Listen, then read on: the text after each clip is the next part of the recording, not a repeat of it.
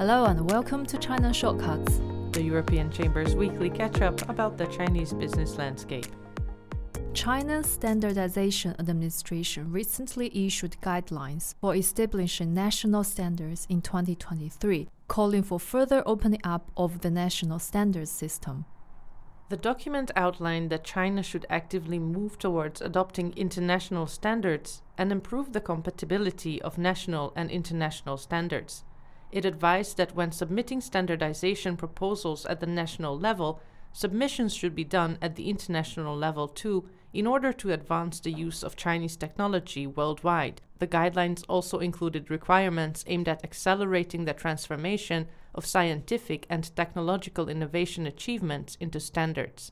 The document highlights the role of standards in China's attempts to achieve scientific and technological self-reliance and urged for the advancement of standardization for the creation, use, protection, and management of intellectual property.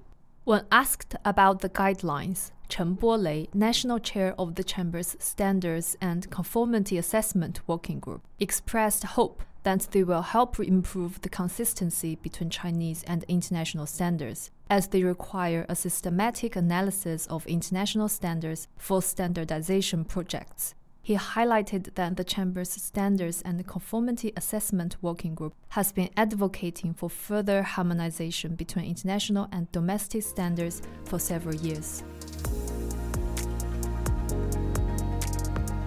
In a recent exclusive interview with Global Times, Fu Cong, head of the Chinese mission to the E U, said that the E U and China are expected to resume frequent high-level mutual visits in the near future.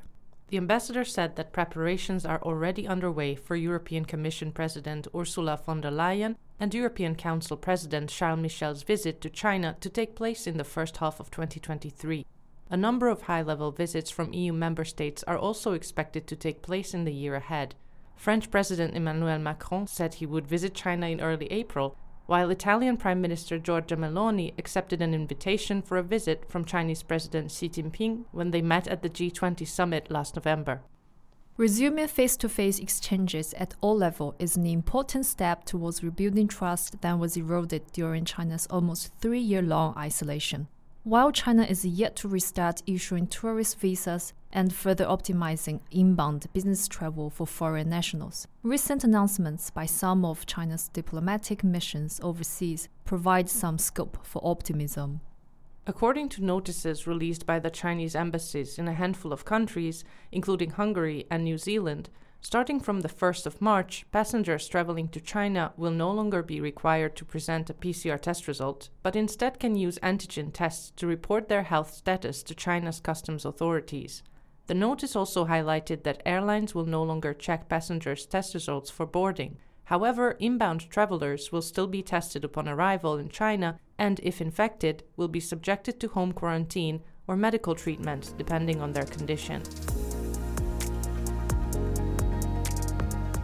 On the twenty-eighth of February, the National Bureau of Statistics released a report about national and economic development in twenty twenty-two. The data showed unusual drops in consumption and urban employment. As strict COVID control measures brought grave challenges to business operations for the most part of twenty twenty-two, China's cities shed more than eight million jobs from the previous year. At the same time, the annual growth of per capita disposable income slowed significantly from twenty twenty-one. As unpredictable pandemic controls created uncertainty about financial security in China's households, per capita spending also shrank in twenty twenty-two, with retail sales of consumer goods and catering revenue both declining compared to the previous year, according to the official data set. On the thirtieth of December twenty twenty-two, the Ministry of Commerce, the Ministry of Science and Technology, and several other relevant authorities jointly announced a series of amendments to the catalogue of China's prohibited and restricted technology export. These amendments propose that certain raw materials or technologies, namely rare earths, integrated circuits, photovoltaic silicon wafers, electronic devices, and laser radar, be included in the scope of export prohibition or restriction.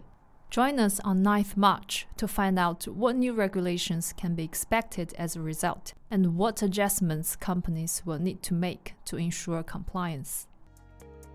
Thanks for listening. Tune in again next week. In the meantime, find useful links in the episode notes.